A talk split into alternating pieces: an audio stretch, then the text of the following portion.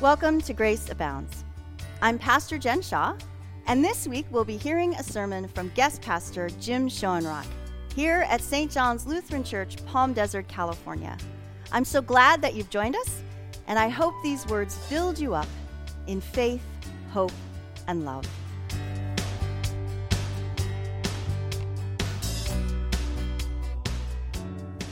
Well, as Matthew's story tells this morning, Jesus, the great physician, go on his way to make an emergency house call. There was a little girl who was in a grave state, and her father implored Jesus to come. And we are told that a large crowd of the curious followed Jesus.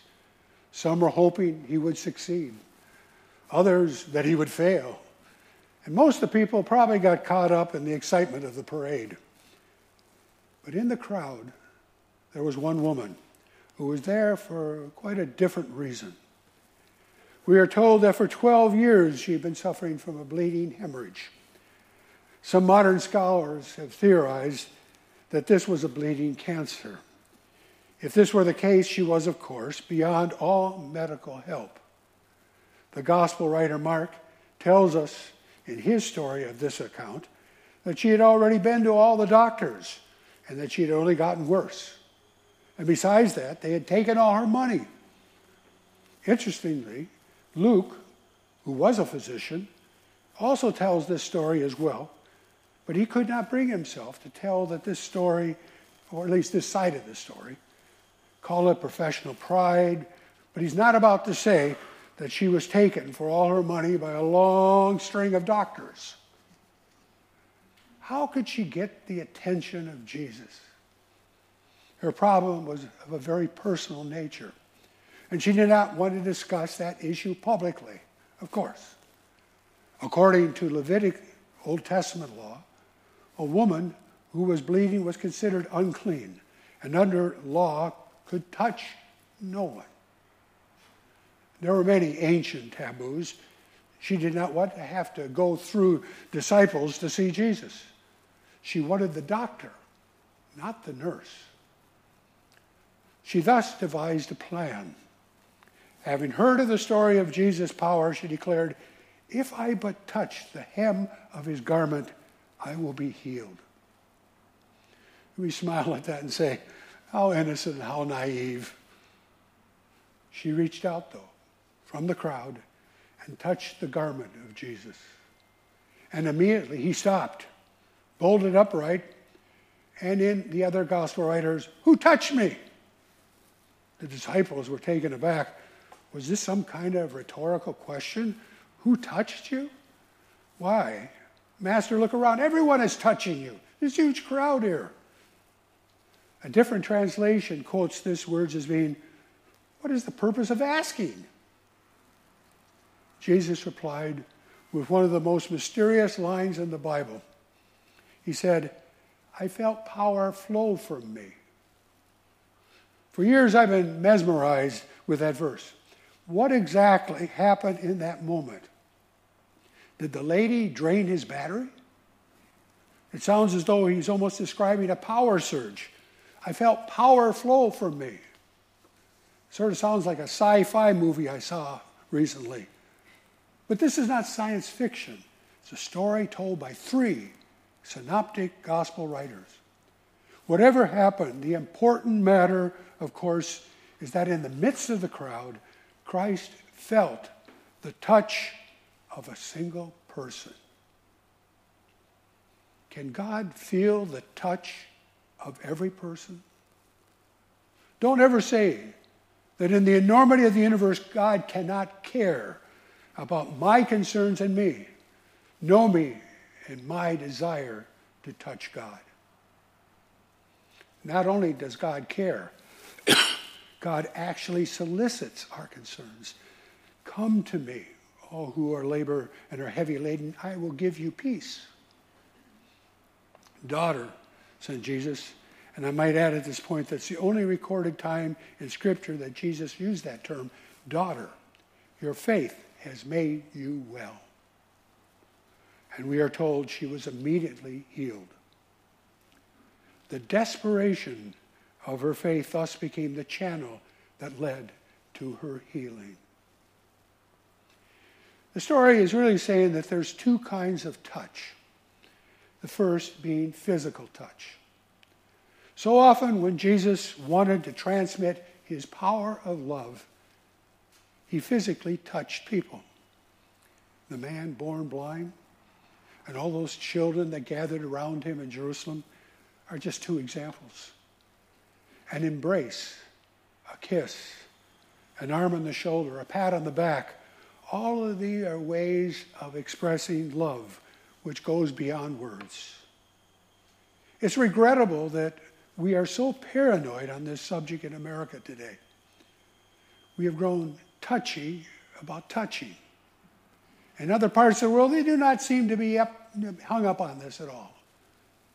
To me, the guideline that we can use for this is from the third chapter of the Old Testament book of Ecclesiastes. You may recall the familiar verses. There is a time to live and a time to die, a time to plant and a time to pluck up that which is planted, a time for peace and a time for war, a time to touch and a time to refrain from touching. A knowledgeable person will know the difference. I lament the politically correct world that we have created where no one is allowed to touch in a professional setting.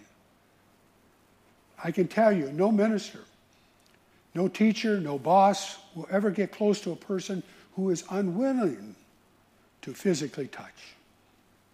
Touch communicates far more than words can or are able. You will never draw close to a person who is unwilling to physically touch. If you're unwilling to touch your wife, your child, your friend, your parents, then you do not really love them. As a pastor, if you are not willing to touch a sick person, a homeless person, an alcoholic, or terribly dirty person, then you're unwilling to minister to them. Maybe you knew the story, but it was years ago in the Menninger Institute in Topeka, Kansas. They once did a fascinating experiment they identified a group of crib babies who did not cry. Let me explain. It seems that the babies cry because they instinctively, we all know that, that it is a way to get attention. Crying is a way of calling out. These babies, however, had been in abusive situations. Their parents let them cry for hours and then and never responded. Do you know what happened? The babies eventually quit crying. It was almost as though they knew that it was not worth crying or even trying. So the Menninger Institute came in for an experiment.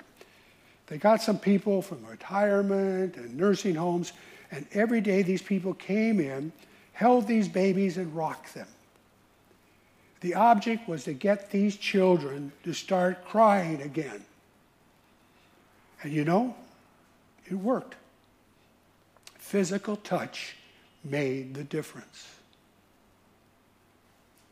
As important as physical touches, there's yet another kind of touch, and it's even more important. It's spiritual touch. This is the special touch that influences and impacts the lives of people. Remember the telephone company some years ago had a slogan that they call reach out and touch people? They were, of course, referring to a meaningful relationship. Have you ever seen, many of you maybe have the sequoia trees, those wonderful trees in our state called the redwoods? They are spectacular, towering as much as 300 feet above the ground. And strangely, these towering trees have unusually shallow root systems that spider out under the surface of the ground to catch as much moisture as they can. And this is their vulnerability. Storms with heavy winds would almost bring these giants crashing to the ground. But this rarely happens because they grow in clusters and their intertwining roots provide support for one another against the storms. When we are together, either as a family or a church, we provide this same support. Pain and suffering come to all of us. But just like those giant sequoia trees, we can be supported in those difficult times by the touch of one another's lives. The knowledge that we have someone, that we are not alone, that there is someone who's willing to touch us, hold us, keeps us from being destroyed. We need to know that the roots of other people's lives are intertwined with ours. If we are out of touch with people, then perhaps we are also out of touch with God. I have never believed that Bible studies and worship services in the church are as important as nurture is. Programs are not designed to be an end in themselves, worship included. Our worship is to equip us and to energize us to go out and touch the lives of people. I guess I'm a Christian social activist, and I make no apologies about it. I believe that as a family of God, we are called upon to reach out and touch the lives of the least, the last, the lost, and the lonely. And why do I feel that way? Because God touched me. God touched me through the lives of many people who cared about me and encouraged me in my growth towards being a pastor. I admit my parents were good Minnesota, German, and Scandinavian folks who were faithful churchgoers, Lutheran churchgoers, but they were not huggers or touchers. It was others in the church community in which I grew up that touched me, hugged me, encouraged me, and supported me. And I believe that was God touching me then. So please, go out and touch others with the grace of God given to us by our Lord Jesus to heal and to encourage others. For the world really needs our touch as caring and compassionate Christians. Amen.